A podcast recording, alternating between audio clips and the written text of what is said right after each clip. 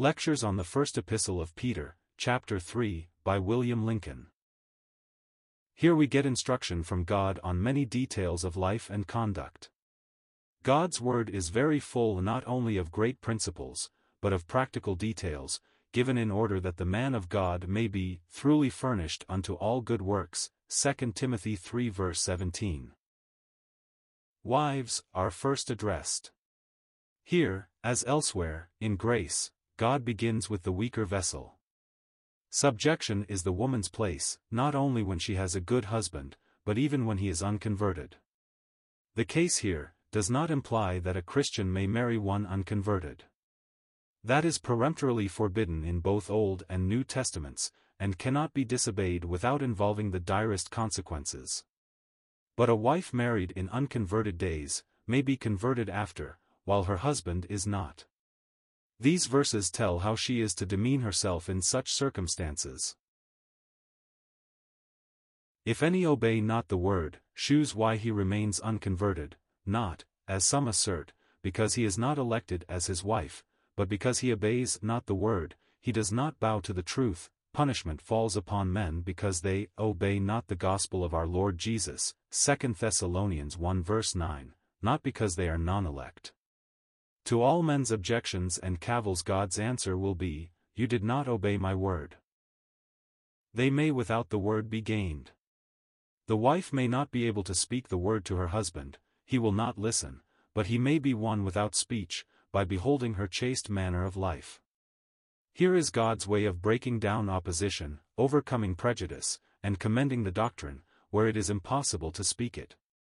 And while the instruction here is to wives, the principle may be applied to all unsaved relations. How sad to have any of them stumbled by behavior unbecoming a Christian. And mark the word won, not only converted, but gained for God, and for you as well. Like the passage in Matthew 18 verse 15, Thou hast gained thy brother, broken down his opposition, won him back to God, and to be a better brother to you than ever. Oh, to think that in the unconverted around us, the battle rages every day, God and the devil both seeking to have them. As they behold the godly behavior of those of their kindred who are saved, they may thus be won for God. Just think of that. Verse 4 Whose adorning? Here is something that everyone can see. How Christians slip over these very plain commands. I know of none so commonly disobeyed, yet they are the very words of God, given for his people's obedience. People adopt the world's style, because others do it. You would not wear jewelry in gold, or adorn yourself in gay apparel, if no one else did it, it is easy to follow the example of others, and they take their copy from the world. Ours is not to have our eyes on others, but to do the will of God from the heart, to be obedient in everything. There is nothing little, nothing insignificant concerning which God has spoken. The hidden man of the heart. The Lord looketh upon the heart. The saints set the fashions, not of Paris or London, but of heaven. He sets the highest value on right motives. Saints have their ornaments too. The ornament of a meek and quiet spirit. Meek means yielding, giving up your own interest, your own tastes. This in the world's estimation is mean and contemptible. The man of will, of determination, who carries everything before him, is admired, extolled, whereas one who yields, who gives up his rights is said to have no spirit. What the world holds cheap, God counts dear. Meekness is in the sight of God, of great price. It is so rare, and it implies identification with a rejected Christ. Then follows an illustration. Verse 5 The holy women who hoped in God, their faith is held in everlasting remembrance, they trusted God. These are the patterns to copy, not the giddy worldlings who dress as butterflies. Sarah is especially mentioned. She called Abraham Lord, not in word only, but she did what he told her, see Genesis 18 verse 12, the only instance where this is recorded. Prompt and full obedience is the only proof of subjection, Luke 6 verse 46. Sarah, must have particularly pleased God. She is the only woman in the Bible whose age is given in the New Testament. To trust God, and do well, fearing no terror, is well pleasing to God, and will meet its reward from him, whatever it may be thought of here. Verse 7 Likewise, ye husbands. The word husband means houseband, binding all in the household together. This shews his place, and what is expected of him. There is no thought here of the husband who is seldom or ever in his household, who leaves it to servants to order. Two reasons are given for the husband's tender and considerate treatment of his wife. 1. She is the weaker vessel, not formed to rough it in the world, or to go foremost, as he is. 2. She is a joint heir of the grace of life, one with him, and his equal in grace and glory. Subjection of wife to husband is only for a time, a temporary thing for the wilderness, wisely ordered by God for family and earthly life, but when the wilderness is past, and the Father's house and kingdom reached, these distinctions will be gone, merged in that which is eternal. What a plea for tender care on his part, and loving subjection on hers. That your prayers be not hindered.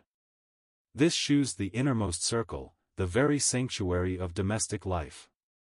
Husband and wife are so to live all day, that when they bend their knees together at night, their prayers may unitedly ascend to heaven.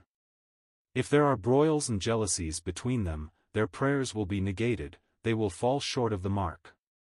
How all this should speak to those who are unmarried, to see that the partner they choose for life, is one who will be a true helpmeet, and not a hinderer of spiritual life and communion with God. Verse 8, finally. This word opens a new section. In the early part of the epistle, doctrinal truths are dealt with, regarding our redemption, relationship to God, and pilgrimage upon earth, then our relative duties as subjects, servants, masters, wives, husbands, are set before us, now we come to more detail. First, what we are to be, next, what we are not to be, then how we are to set the Lord before us, and bring him and his word into this everyday life of ours.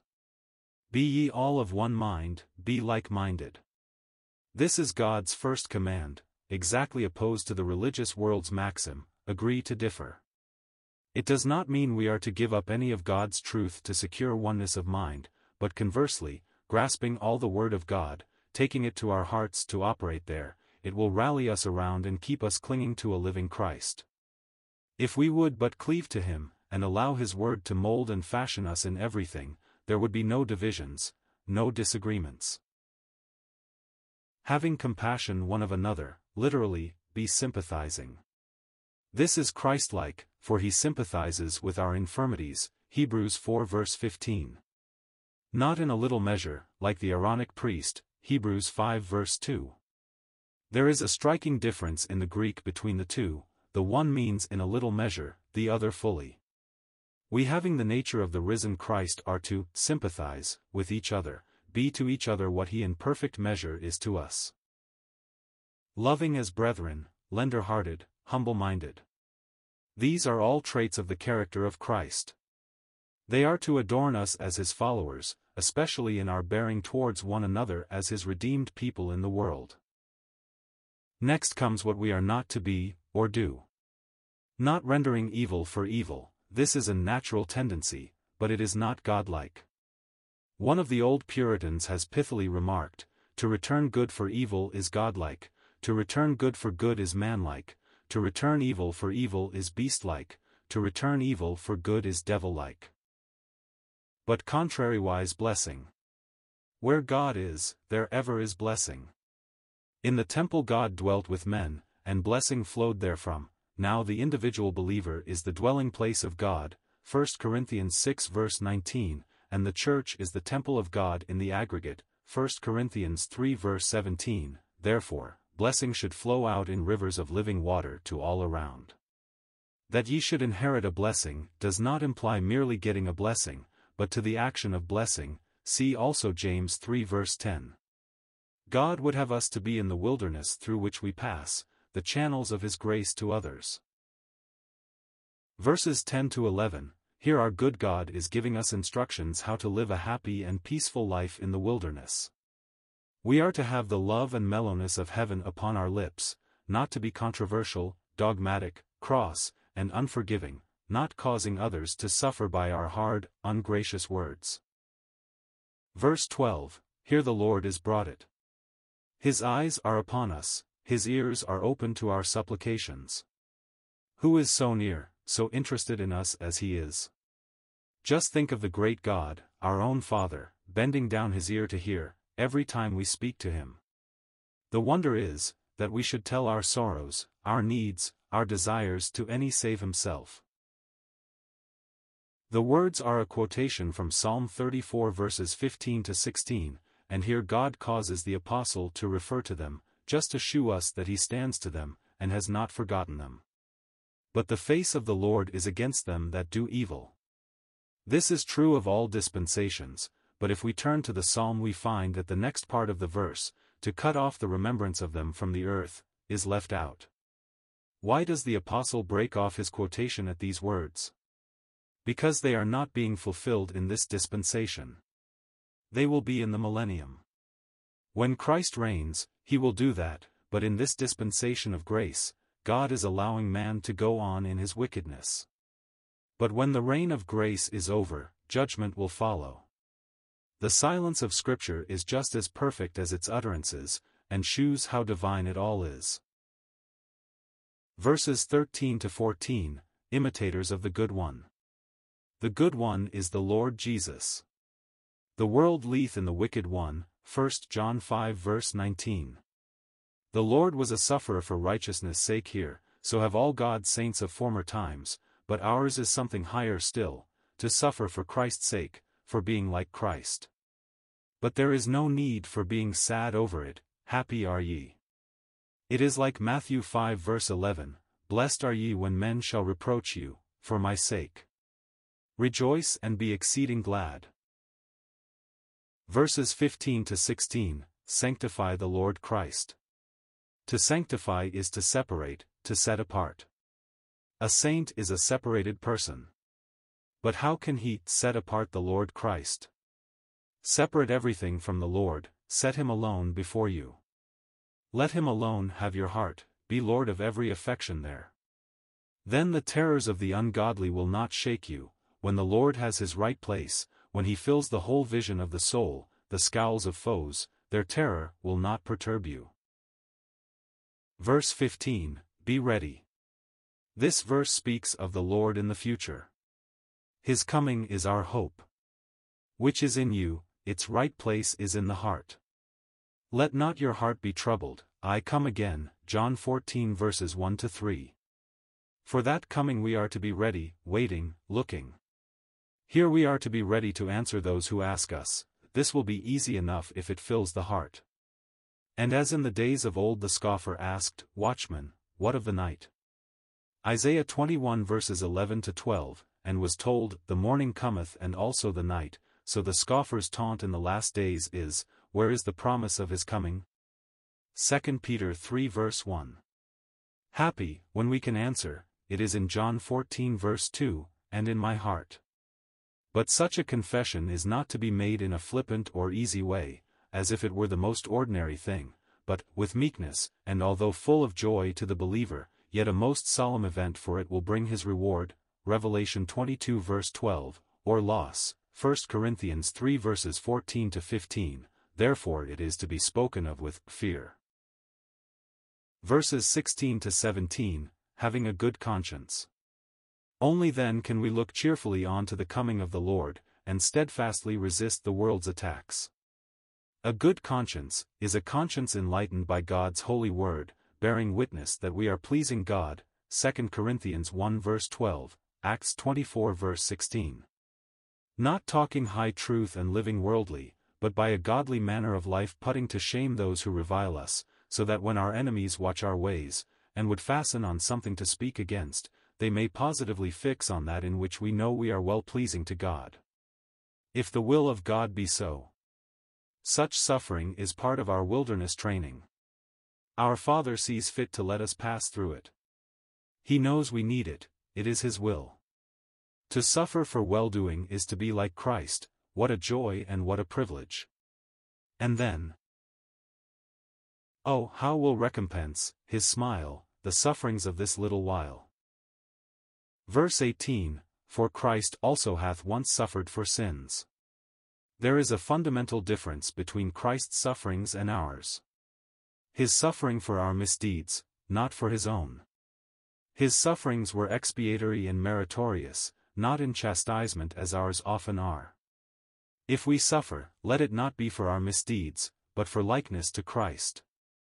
The words that follow are very beautiful, the just for the unjust. The Holy Ghost is solicitous for the honor of Christ, he will not suffer it to be inferred that he suffered for any fault of his own. He is, and forever was, the Holy One and the Just, Acts 3 verse 14 the spotless Lamb of God. That he might bring us to God. Already has he brought us nigh by his blood, Ephesians 2 verse 13 Already has God taken us into favor in the Beloved, Ephesians 1 verse 6, and so we sing. So nigh, so very nigh to God, I cannot nearer be, for in the person of his Son I am as near as he. And as he has done it already, so he will yet do it for us bodily when the Holy Ghost, the divine Eliezer, lifts us up, when Christ receives his bride to himself and presents her to the Father. Being put to death in the flesh, but quickened in the Spirit. Apart from Christ's death, there was no way by which a sinner could be brought to God, no access save by death and resurrection. He was justified in the Spirit, 1 Timothy 3 verse 19, declared to be the Son of God in power by his resurrection from among the dead, Romans 1 verse 4, laying down his life he took it again, John 10 verse 18. Thus his resurrection is attributed to the Spirit, to the Father, and to himself, the proof that he was Son of God in power. There is in this epistle, frequent allusions to the work of the Spirit in different ages, and how the Spirit's testimony has always been rejected by men. Christ in resurrection is rejected by the world and the Jew as he was while on earth. The Spirit's testimony to him is not heard by the world at large, only a few heed it, those who obey the gospel and are gathered to Christ. Verse 21 shews that by his resurrection we get a good conscience. All our sins are gone by his death, his resurrection is the proof of it, and by looking to that risen one, my conscience is purged to serve the living God. It is well to see the connection of these verses, they help to shew the meaning of the verses between which have occasioned much controversy. Verses 19, in which also he went and preached to the spirits in prison. Peter abounds in references to the Spirit's work, in sanctification, chapter 1 verse 2 in the prophets, 111 in the preaching of the gospel, 112 in conversion, 122. But the testimony of the Spirit is resisted now, as in ages past, the majority always refuse his testimony, only the few receive it.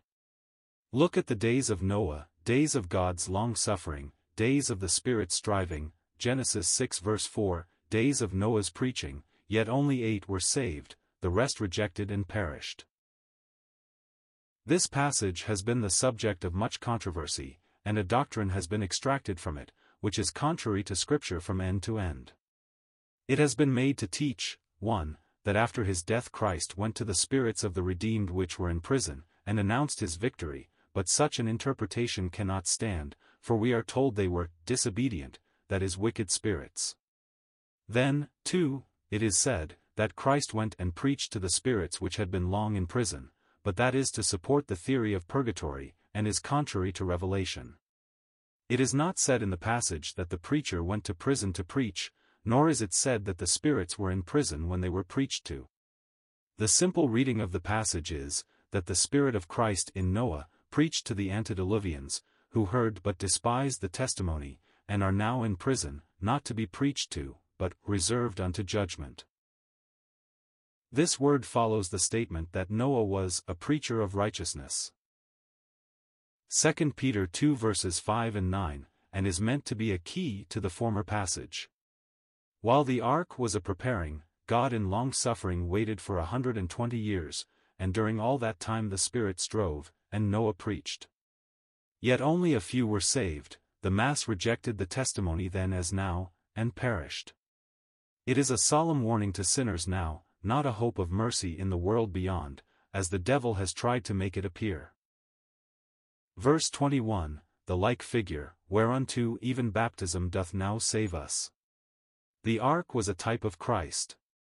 The flood fell upon it, and so all the waves and billows of divine wrath went over Christ when he stood as our surety on Calvary. But the ark did not remain under the deluge. It was by these very waves of death born to a new world, and all who were in it. It was brought to rest on Mount Ararat with its living freight, in a new world over which the bow without an arrow was spanned. Baptism is the figure of death and resurrection, of identification with Christ in both. All my sins put away, all I am as a sinner ended, buried out of sight. Raised up in Christ to a new life, a new world. How good! If any man be in Christ he is a new creature, old things are passed away, behold, all things are become new, 2 Corinthians 5 verse 17. Water baptism is the expression of the believer's identification with Christ, not a confession of Christ as it is most commonly called, but identification with Him. In this light the passage becomes beautiful, full of spiritual meaning and not an empty form. What baptism represents is identification with Christ in death and resurrection. It tells that I am no longer in Adam fallen, but in Christ risen. Those who see this grand truth, will not object to be immersed in water, when the Lord commands it, but will say like the eunuch, See here is water, what doth hinder me to be baptized? Acts 13 verse 36, not the putting away, the filth of the flesh, baptism does not do that, or express it, but its burial. But the answer, the request, of a good conscience toward God. An evil conscience knows what I have done, and what God requires, a good conscience knows what Christ has done, and that God is satisfied. By the resurrection of Jesus Christ. Not by making excuses, but owning all my sin and failure, I look to the risen Christ there in heaven, my righteousness, and I have peace. As he is clear of the grave clothes, so am I of my sins. What a grand motto for those who are downhearted and distressed about their sins, a good conscience by the resurrection of Christ. Verse 22 Who is gone unto heaven. Peter does not dwell at large on ascension, that is more connected with church truth, Paul's message, while Peter deals with the kingdom. Peter saw and received his ministry from a risen but not an ascended Christ, Paul saw, heard, and received his ministry from Christ glorified, at God's right hand.